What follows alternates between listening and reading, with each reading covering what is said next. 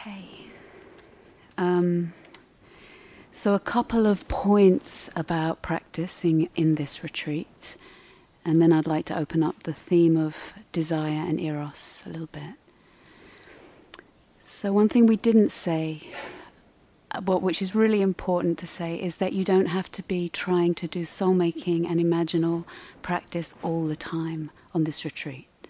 Really, really important. It's one mode, it's one track, it's one um, beautiful direction to follow when the conditions are there, when, when that's what's helpful, what's needed, what wants to be developed. So please don't forget that maybe for the a majority of time, perhaps on a day, you might be giving real attention to um, the resting, the nourishment of the energy body, of the samatha like really, really going further and deeper and wider with that and the, the loveliness of that. Other times it will be um, you're in a bind. You're in a bind, and any wish to try and do soul making and try and find some eros and where's the image just feels terrible. Has anyone come across that? This is kind of. And we're, we're kind of in this kind of net, like caught in a fishing net somehow. And we and please remember, don't um, when we're doing the soul making dharma, even if that is the long arc of our aim, and for some of you it will be, even if is that that is the long arc, we always, always can deepen in our foundations. And our foundations may need to get deeper as we open to more range of eros and image and content.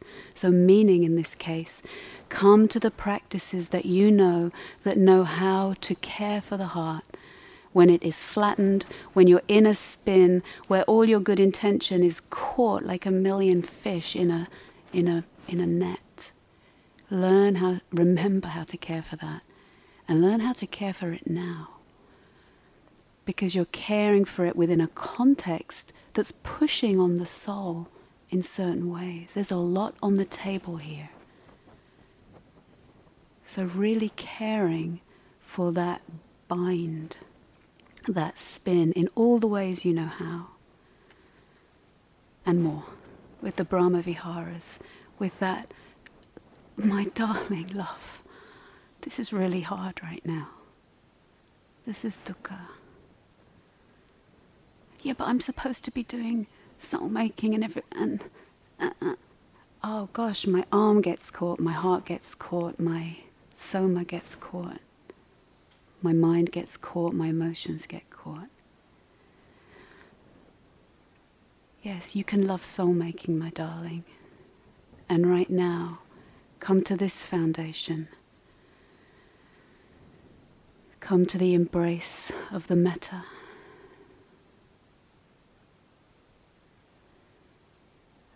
Come to the practice of establishing mindfulness that you know what's happening right now. Oh yeah, this is this is kind of flat. My heart's kind of got flat here. What's going on? Let me investigate, let me find out.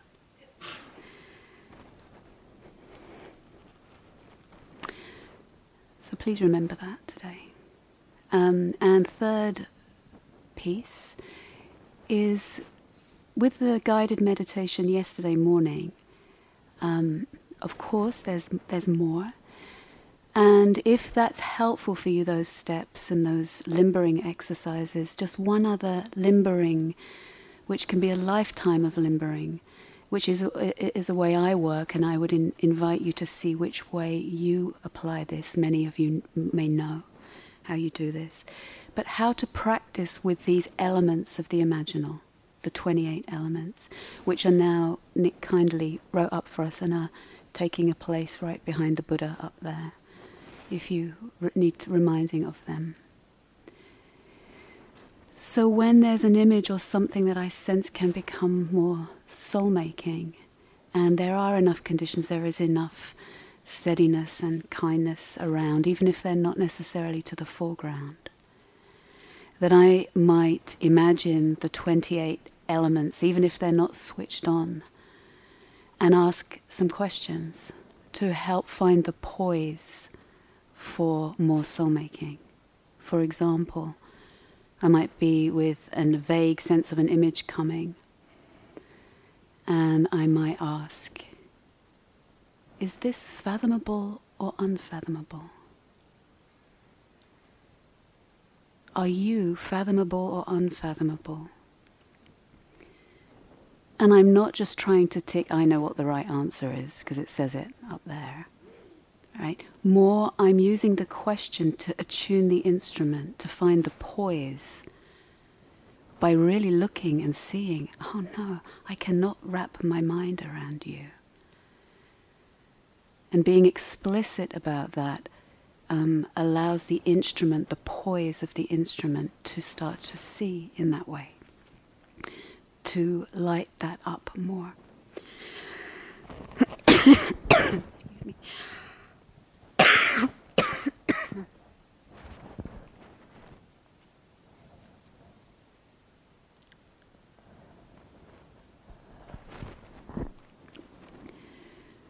You might have a question for any one of the nodes. Sometimes, if I sense there's a slipping into reification or craving or flattening, just coming into the body, sensing right from the, the vantage point of what sees. Is this real or unreal, this image, or is it neither? And does that question not have a root here? So be creative with the elements. You might have them as shrines around you in your imagination that you can visit and kneel at. And remember, oh yeah, I want to kneel and bow there at the shrine of humility. It's the one I might forget. You might, they might be characters, each one of them may be a whole path of ensoulment to themselves. So we can be deliberate in this practice, and that brings me to the last uh, of these points. Uh, giving some attention at times to notice if you have a, a, a preferred place in the, spec, in the spectrum between being very active in your practice, like always trying out different things and different ways of looking, and how about if I do this or that, right to, and they don't have to be in contrast, but I'm going to put them that way at the moment, to being very receptive, where we're waiting for the divine hand to touch us, which is both are beautiful, both are really beautiful. And if, check and see if you consider them as opposite ends of a spectrum, or if, and if you can see what I'm doing with my hands right now, that actually that activeness and receptiveness can be a fine pivot. Sometimes I might lean more into being receptive or being more active, it might seem. But there's something about that pivot that will allow more soul making. Really, really beautiful kind of ch- attunement.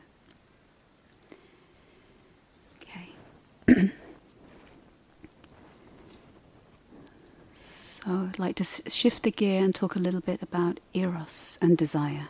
I feel like I have to clear my throat to do that.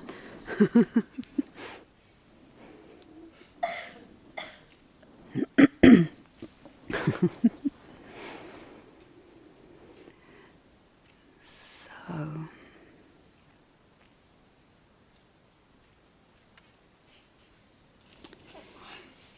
as you know, Eros, and let this not be abstract as I speak about it, let's invoke this cosmogonos, this maker of the worlds.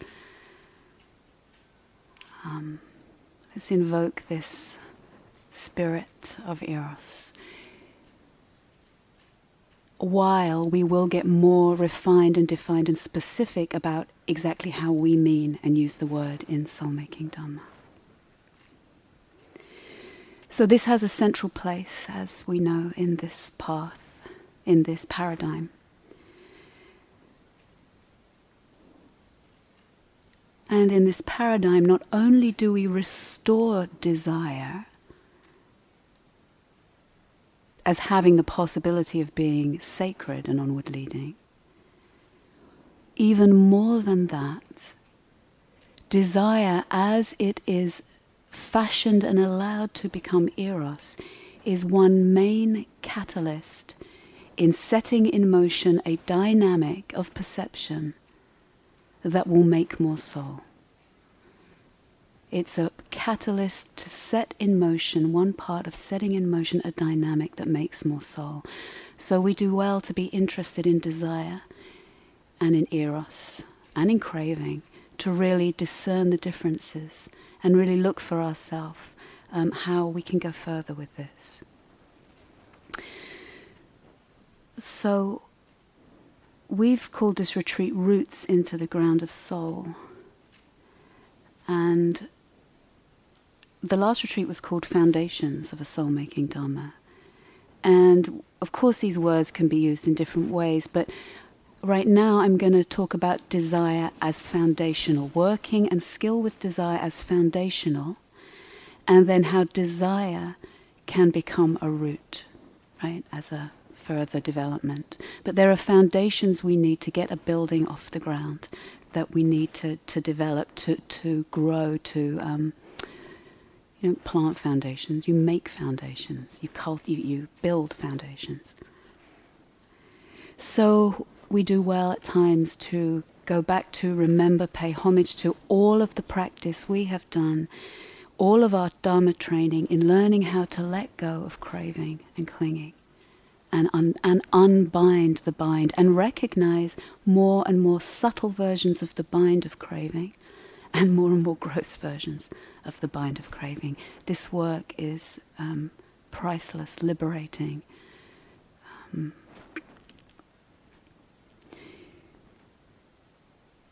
as a foundation, we want to do the work of discriminating craving from desire. Right?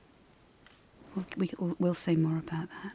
I'm just going to touch on these very lightly to get to Eros. We need to learn how to validate desire and not just put every desire that arises in the soul, which some of you will know, and I've known this at times from my practice, where any kind of desire that arises kind of gets a bad press in my mind, in my soul, doesn't fit with the, the what I've learned it always leads to trouble. Better not have any at all. So, discriminating craving from a desire, because we need desire to do anything, anything, not just soul making. We need desire to get up in the morning, to give ourselves to anything we care about and love. Some kind of propelling, intentional desire. A foundation, another foundation, is to loosen um, any of loosen any of that muting or compression of desire that may be somatic, it may be in our energy body. Does anybody know this? Some kind of desire arises and there's a kind of oh a clamping, maybe in the belly, maybe in the solar plexus, maybe in the heart, maybe in the mind. Does anybody not know that? If you don't know it, then it probably means we need a bit more energy body practice because it will lightly come away. Ooh, close somatically around the desire, close um, emotionally around the desire, right? It starts to come to the heart area and it's like, oh no, if I'm going to want something, I'm just going to be disappointed or I'm never going to get it or there's too many other people that want it or desire is causing our world to our ecosystems to become undermined, so I'm not even going to go there. I'm going to be someone without desire.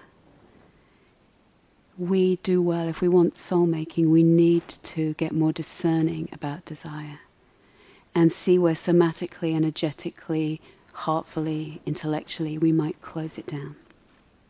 Because seeing that will be part of loosening that, right? Loosening those pieces. And foundationally, we do well to uncouple, and this is a, this is a meditative, contemplative skill, to uncouple desire from the object of desire. Either without training, we, there's the thing we want, the person we want, and my attention goes all into the object, right? And I'm full of desire, and I'm really juicy and passionate, but I've kind of lost myself and I'm all over here. Or there's desire for my the desire arises there's the desire for the object there's the other and i close the, the whole thing down. That's kind of the untrained mind. To uncouple this is a foundation. To uncouple it's not the soul making imaginal part but to be able to uncouple energetically emotionally ideationally to uncouple the self sense and the desire arising from the object of desire and actually tolerate that energetic, that emotion, that the whole force of that in your whole body. Can you let it work on you? It, the, the object may still be there lightly in the attention, but practicing where the balance of attention comes more to your location and you're working with tolerating that force through the hips, through the belly, through the heart, through all the pathways in those places where the balloon has stuck back down. And let that work, including in the head center. Not forgetting the heart. Desire can have such a force. Some of us might have a, a lot of desire, and it can go very beautifully and well to the head center and open a lot of illumination. Don't bypass the heart. We want the heart. Eros is loving desire. When we get to Eros, there's loving desire. Right? So some of us can have desire, even have our sexual desire, and we can be loving. And to have them both, for many of us, is a real maturation, deepening.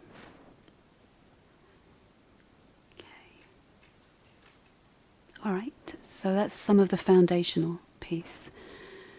Let's call on Eros. Um,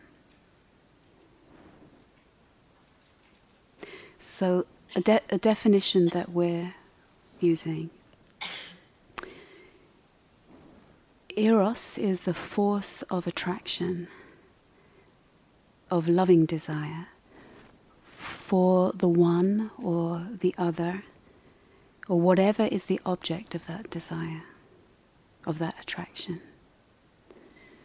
The desire to have more contact, more knowledge of, more touch, more getting into the folds and the particulars of them, to dive deeper in and penetrate further into them, to open to and be penetrated by them.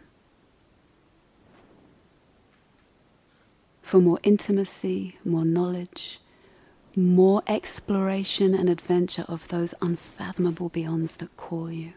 Think about when you fall in love. It's a force beyond yourself. I'm not surprised, but often hear from students, wow, I, this one doesn't fit the bill for me. But somehow, that magnetic attraction, that desire that may not be convenient, may be not reciprocated, may not be look like it's going to be helpful, but nonetheless, this beyond myself force switches on.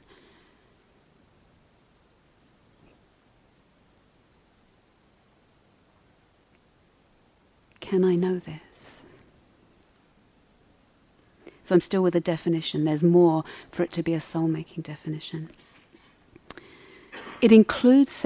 It, it includes sexual attraction and sexual desire, absolutely, importantly, but is not limited to that by any means whatsoever.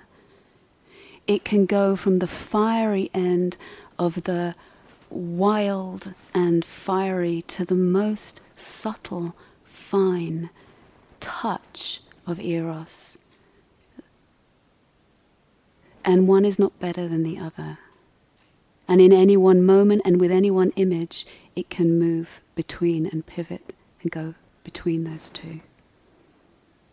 For it to be a definition for our purposes, this eros is uh, the force of attraction that's part of this catalyzing of this eros psyche logos dynamic. it catalyzes the um, soul making dynamic such that the other is not just the uh, sort of flat otherness, they start to become psyche for your eros, meaning their unfathomability, their dimensionality, when Eros is not leaning in to try and get that thing, nor is he or she or they pulling back, ashamed or in fear of what might happen, but sitting in that full seat of the Eros, what happens to that force when I don't literalize it onto the object of the other? then something starts to open, something starts to expand in the whole of the psyche not just the object psyche, but the whole of the field, something starts to open, expand, and illuminate. And if the logos, if the conceptual framework, if the crucible, if the ideas are robust and flexible and intelligent in certain ways, then what can open up can be soulful, can open up more dimensions of sacredness, restore sacredness, expand senses of sacredness, can open up more meaningfulness, more richness, more resonance, more beauty. And as that stretch happens, our ideas, our ideas of the things that really matter to us, they are also woven into that eros psyche logos dynamic. Our ideas about what the other is start to break, start to open, start to stretch, start to, to move, start to morph. Our ideas about self, our ideas about eros, our ideas about sex, our ideas about sexuality, our ideas about body, about death, about matter, about earth, about things, about what is holy and what is not holy. Our ideas also not just as abstract things, but as things that are thoroughly woven in with this deep desiring and this loving of the other who calls our attention. So we do well to study desire. We do well. So,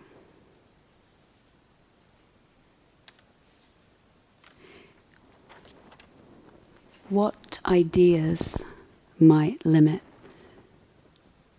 eros, beco- desire becoming eros, being part of the soul making dynamic?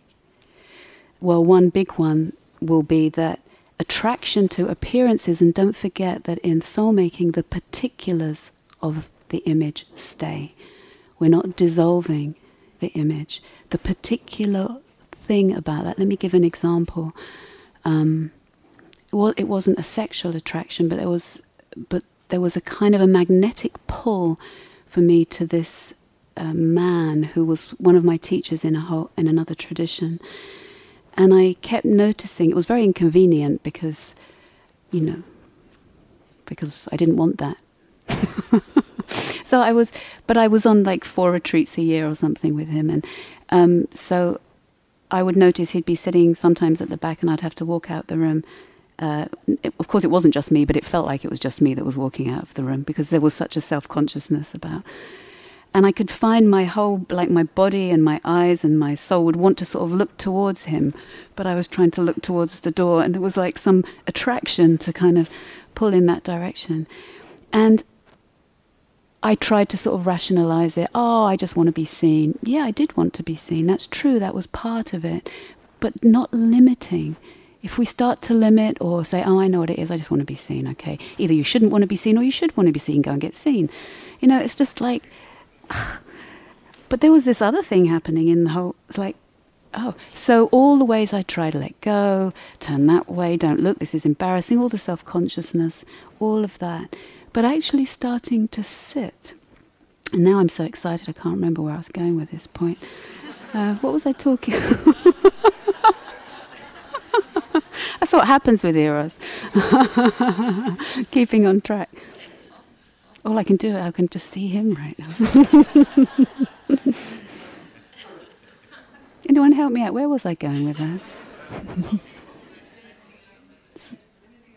oh, yeah. Yeah, so, so the example, there's a number of ideas there. One is I, I know what it's about. It's only because I want to be seen. And then I can shame myself for wanting to be seen or not shame my, you know, trying to get the thing I want.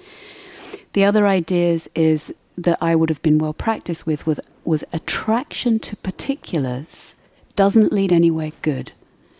Desire, you can have desire for the universals, you can have desire for the unfabricated, but desire for particulars isn't that all what I just trained out of? Not being so fixated with signs and particulars is one of the translations in the in the suttas.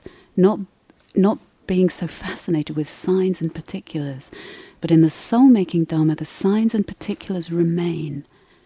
They're not dissolved. So the idea that can limit that is, oh dear, attraction. Like I just want to kind of look at him There's something about him, something I didn't know even what it was about him. All kinds of things about him. And yes, he was the big guy with the power, and there's all of that, and the, all of that's there. But there was, I was attracted, and I was trying to um, blur out his particulars to try and make it tolerable. So one logos, desire and tr- attraction for particulars, is only gonna ever be craving. It can't be anything else. And often it is. often it is. But here we get to practice. Here we have the energy body. Here is day four of the retreat where we can risk, if we wish, practicing that of tolerating that charge, of that that drive that would, if I could, make a beeline for him. You know, tolerating that, letting that come into two-ness, letting that force work on me in, without blurring his particulars, such that that can start to act on the soul and open the whole dynamic if the logos, if my ideas aren't stopping it doing so. And yes, in any moment while I'm practicing with that, and if you do today, and hopefully you'll play with that, and you have, and you know that, and we can go further with that hopefully you can see and modulate oh wow now it's become craving. I've lost my energy body and i'm all over there in you know the kind of classic falling in love is a good metaphor. It's not the only metaphor but it's a useful one. That kind of i have a sort of image of a i don't want to say but you can probably think who if that has been you or is you or you see that shape when someone falls in love. It's like almost like a cartoon feel to it, where you're kind of like. I mean, that might be one version. There could also be that version. You know, there could be lots of versions, but but know them. Know what your energy body does with that. You know, care for that. Not shaming any of them. You know, but in a moment, there I am, meditative, contemplatively skilled, working with the image of Bob. He was called, working with the image of Bob ah, yeah, like, you know, and there I am working with the image, and suddenly I'm up in my head, and suddenly, and it's, I wonder how, you know, whatever it is, or it might be more thrusty. It might not be as innocent looking as that, right? It might be more like, well, I'm not going to show about that, but right, it might, it might be, you know, of sense what happens really, really know those shapes so we can stay alive with them, not shaming them, but staying intelligent. So where it can stay in two-ness and where it starts to all go about the other, or where it's like, whoa, whoa, whoa, whoa, whoa, whoa, whoa, whoa, whoa, whoa, sorry, we're not going here. And that might be an okay call. That might be a really okay call. But feel your heart. And maybe it can be, and I'm not going here for now, my love.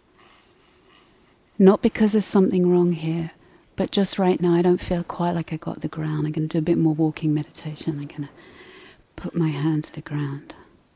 Right? So we're not throwing ourselves or making some um, you know, daring thing that we have to do, that we lose the sensitivity of the heart and the tenderness and the attunement and the nuance and the delicacy because Otherwise, that can be a, in, fine, you know, like a forceful eros, great with the with the full-bodied part. See if we can bring our loving, exquisitely fine heart along to. At times we may not. And at times that may not be what's leading. That's okay. It doesn't have to all look nice, not at all. But not making a sort of daring goal for ourselves of like, now I've got to kind of think about Bob. You know, really, really taking care. Taking care. Um, other log- other ideas that might limit um, is uh, the Western inheritance of whether we think intellectually we've inherited it or not, of the antibodies, not not the kind of antibodies of your immune system, but antibody, a confused relationship with body, a, a history that you can trace where what was holy and valuable got further and further up towards the sky god, towards the intellect, towards the rational, towards the up, and what was lower. What was lower, the world of the body, the world of the senses, the world of the sexuality, the world of the earth and the dark matter, was less holy and not holy and unholy. And the split, even if we don't adhere intellectually, but love for God and love for the world, were an uneasy and conf- um, in conflict or seen as uh, different loves, conflicting loves. That's, a, that's an idea.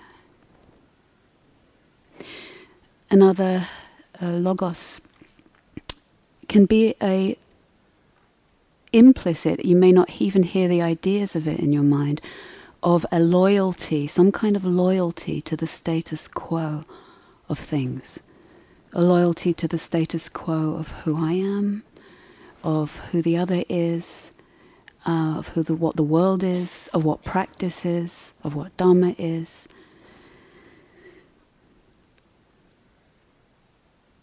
Sometimes there can be an ambivalence about the eros. It's like, whoa, whoa, whoa, this is going to shake things up too much. We can sense its force and its generative power. And in the history where eros has come strong in any group, religious or intellectual, or where the eros starts to have their own spirit, so to speak, it typically will push on the ideas and the logos and the status quo of those institutions, whether intellectual institutions, spiritual, religious um, ideas. So, you know, we see that probably all of us want something about the status quo, see the necessity, uh, somehow don't necessarily want to be unconsciously loyal to the status, status quo of things. Neither do we want to be, uh, again, just sort of pushing for the sake of it, pushing at the edges of things just because that's cool. That could be another identity. But to play and see if there is a logos of some kind of loyalty or inertia. Actually, it may not even feel like loyalty, it may just be inertia, the inertia of the personality that we don't really want to be disturbed too, too much. Um, again, not pushing with that.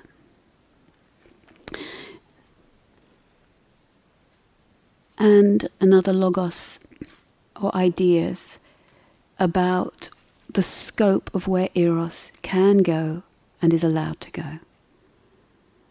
Like, is our imagination flexible enough to have to be able to have eros for things that we didn't even know we had eros for? Remember, there was a question yesterday about the eros. I think that was partly what was in there for the. It was surprising, huh? The Freudian monkey business note. Yeah, it was like, oh, wouldn't normally think there would be eros for that. It doesn't fit, right? Um, so is letting our imagination play today, where actually something comes up. It's like, no, no, you don't have eros for those kinds of things. That's just that's not what eros goes for. Anyway, I don't normally go for those kinds of things.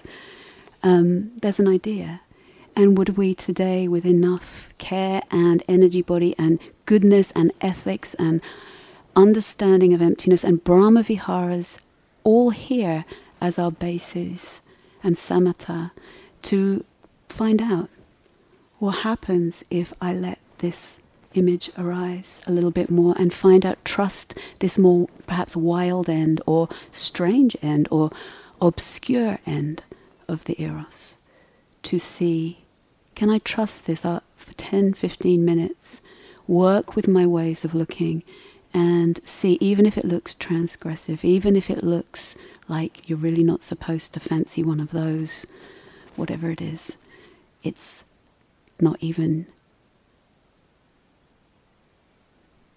real or it's not even another creature, it's something, you know, completely off the map.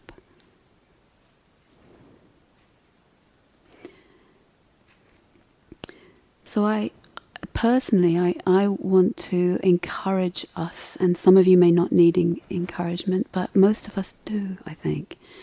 That I want to share that I really so very, very it's beyond grateful, I would say. I would say it feels like grace to um, somehow inexplicably being gifted a logos where there was enough intelligence and safety and skill and reach that I was supported to in, to um, practice with the wild, weird end of my erotic imagination. Not, I don't have to put it just was, but it is was as well. The wild, strange, inconvenient end of my erotic imagination to stay long enough, to stay long enough with enough contemplative competency and developing it along the way. Not sure if I had have enough uh, contemplative competency to stay. And let me find out here. And finding out,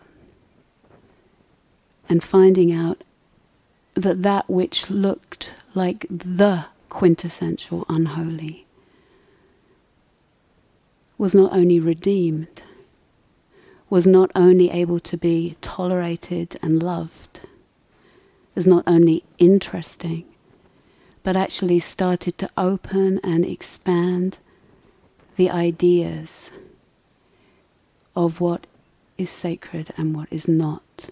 Not asserting now, oh, this image is now sacred. No, it's not gross like that. It's more entering into the soul making dynamic to make the difference in perception where we're always going to be making something. We're always making some kind of self, some kind of other, some kind of world. What's going to make the difference from making a flatter self, it might even be a good self, other and world, to making soul and beloved other and sacred cosmos. What's going to make the difference? And Eros is the cosmogonos, the maker of worlds. So I'm really, I mean, I'm saying it now from this, the, you know, I can sense my heart as I say it. I, it's a kind of inexplicable gift, actually, like a privilege to um, be able to to know that possibility and be part of stretching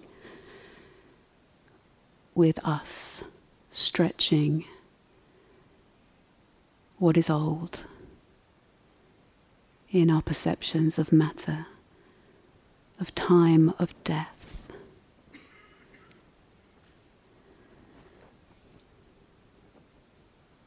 Of particulars of the immediate presentation of the otherness that calls our imagination.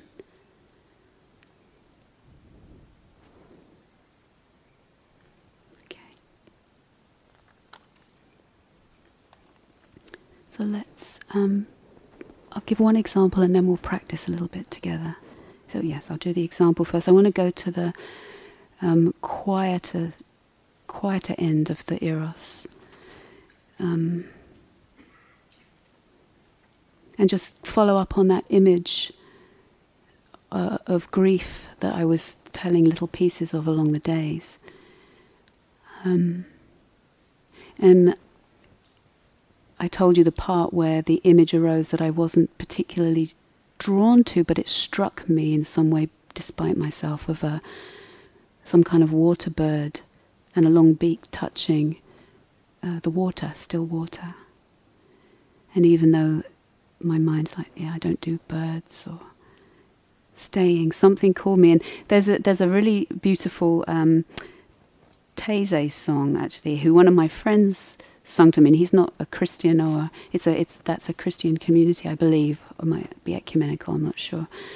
Um, and I think it's referring to that moment in the Easter story where uh, Jesus is in Gethsemane and knows what's going to happen, and the disciples are um, waiting, and he asks them to wait, and actually, I think they fall asleep to his disappointment and more than disappointment. But the, the, the prayer is beautiful, and my friend, who's nothing to do with being Christian, it had touched him so much because of its almost like its archetypal or resonant echo with that story, but more than that story. And the song, um, some of you probably know it. Um, it, it. The words are, "Stay with me, remain here with me, watch and pray." Stay with me, remain here with me, watch and pray. So as the heron, uh, I told you it's a heron now, as this bird came touch the water, that my eros was so delicate, my eros for the sacred beyonds. It wasn't obvious. It didn't come with a fiery, sexy, juicy, zesty, effervescent, delightful face it came, it came with an eros of this subtle love and faith, actually, in the more beyonds that call. And it was as if the image was saying, singing that, stay with me, remain here with me. And I, I don't remain as a bird. Watch and pray. And I stay. And my eros is the, the my eros. It's not my eros. The eros is the, the, the barest delicacy that starts then to shift that image and the sense of self and the sense of other and then the sense of the world I'm inhabiting into become woven into soul.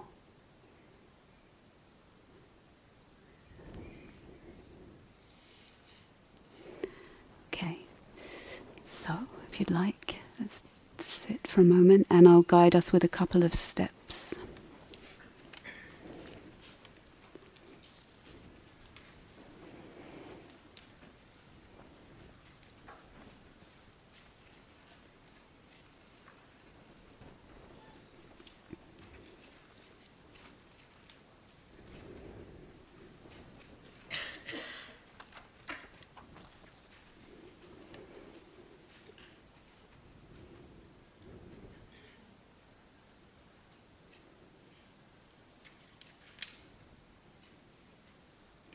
So, if you wish, it will be a short exercise, maybe 10 minutes or so.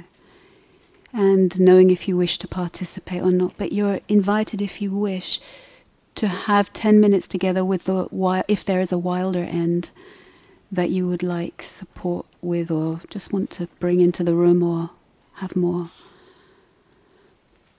care with. The wilder end of your erotic imagination doesn't necessarily have to be sexual, it might be. Um, but something that's like, oh, no, not going to go there. And you might want to respect the not going to go there. That's fine. But you might want to just go, actually, it's time for me. I can, I can go here.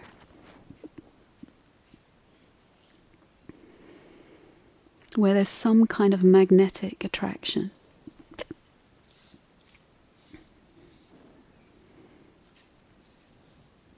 Some kind of magnetic pull where the iron filings of your soul kind of line up when they think about that one, that thing. And let the image arise.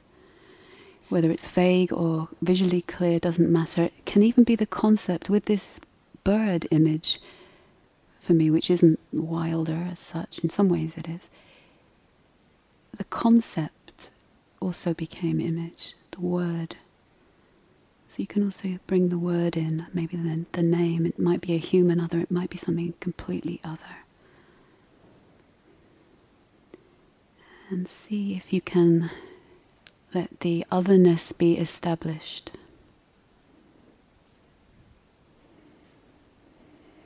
Their particulars, their particular theophany, the particular face of the beyonds that they are, that they present, that you're attracted to and don't try and nail it why and see them and establish the two-ness. See if you can have your vertical, your energy body, your bum on the seat, your spine, your neck, your skull, your width. And you might want to take all the time establishing the two-ness. This is huge. Letting the other be other neither something to appropriate nor consume nor flatten, letting them have their autonomy and you yours.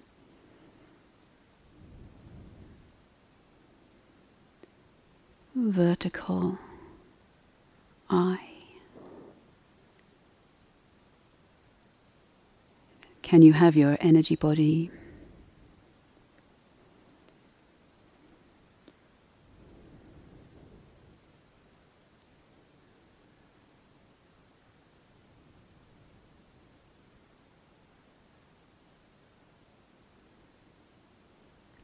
Can you open your energy body to include the other?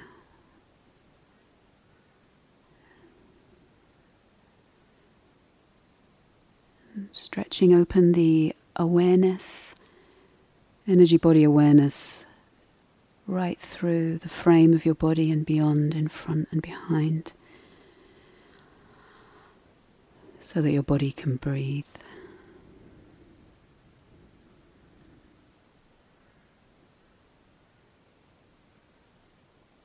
Notice if your body parks and turns its engine off. And can you put the ignition key back in and back out of the parking spot?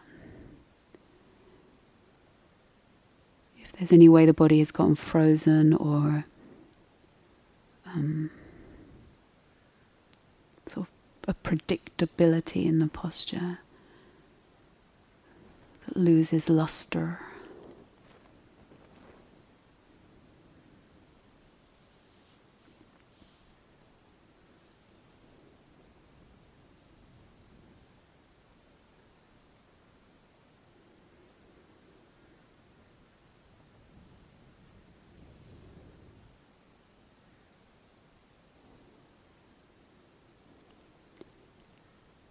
Practice with the balance of attention. 80% in your location, 20% with the otherness. You can even play, if it feels useful, for uncoupling your desire from the object of your desire. So it's really faint. Know, 95% with your energy body and your heart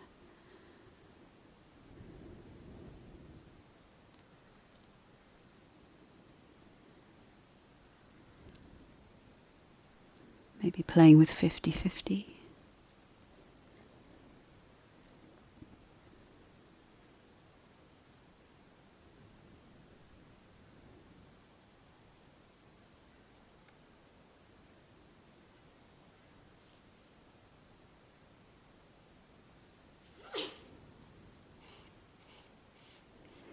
And can you, you allow your desire to sustain? can you allow it to be not just your desire, but desire of the maker of worlds, the desire of the mover, of the generator, of the divine, creative, dynamic, sacred intelligence.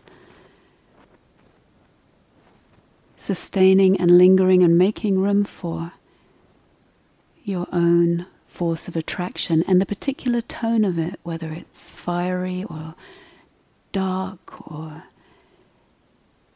excited or very subtle or can you make room in your energy body and just get the information of where it may feel like it can move and where it feel like it doesn't move in you. And breathing and caring for that caring for that force what about your skull? And if it's a lot of force, make more room in the energy body. Imagine little pressure release valves that can let some of that shoot out or move out as lines of light or image may come.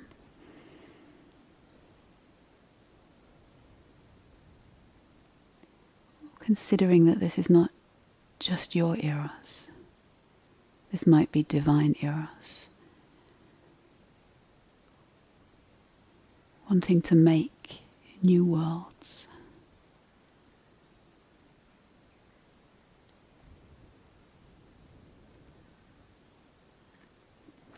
Allow your desire for more contact, for more knowledge, for more touching. Doesn't mean you have to literalize that in your action in the image feel the force of that desire. I just want to get into you. I just want to look at you. Just let me look at you for an hour, then I'll be happy. Or I really want to get into you. Or I really want you to get into me.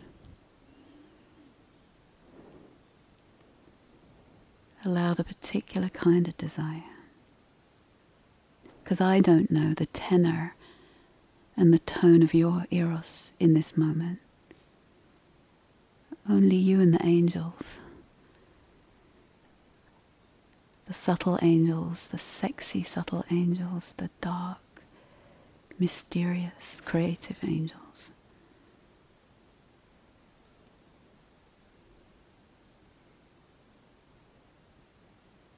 You can be given to know the tenor of this eros. And let the image be here when it switches into craving, reification, using and calling on the elements of the imagination of the imaginal, asking questions, letting them be ensouled, bring them in. Is this real or not real, or neither, or both, or does that question not quite nail any of it? Finding the imaginal middle way, the root in emptiness.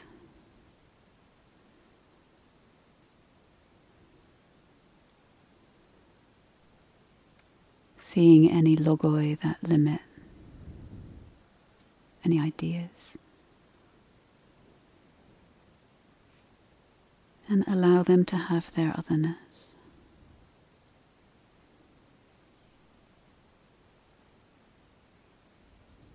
Notice any personal psychological ideas of I'm not allowed to, or I'm not worthy, or see those.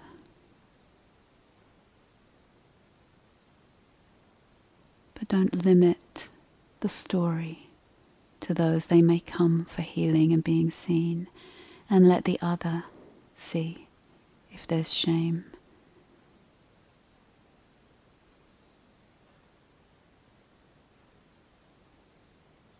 Putting that in a context of loving embrace or erotic embrace. I don't know how this will unfold.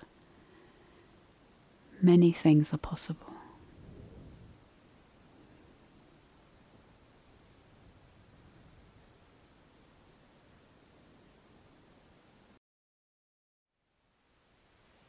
Thank you for listening.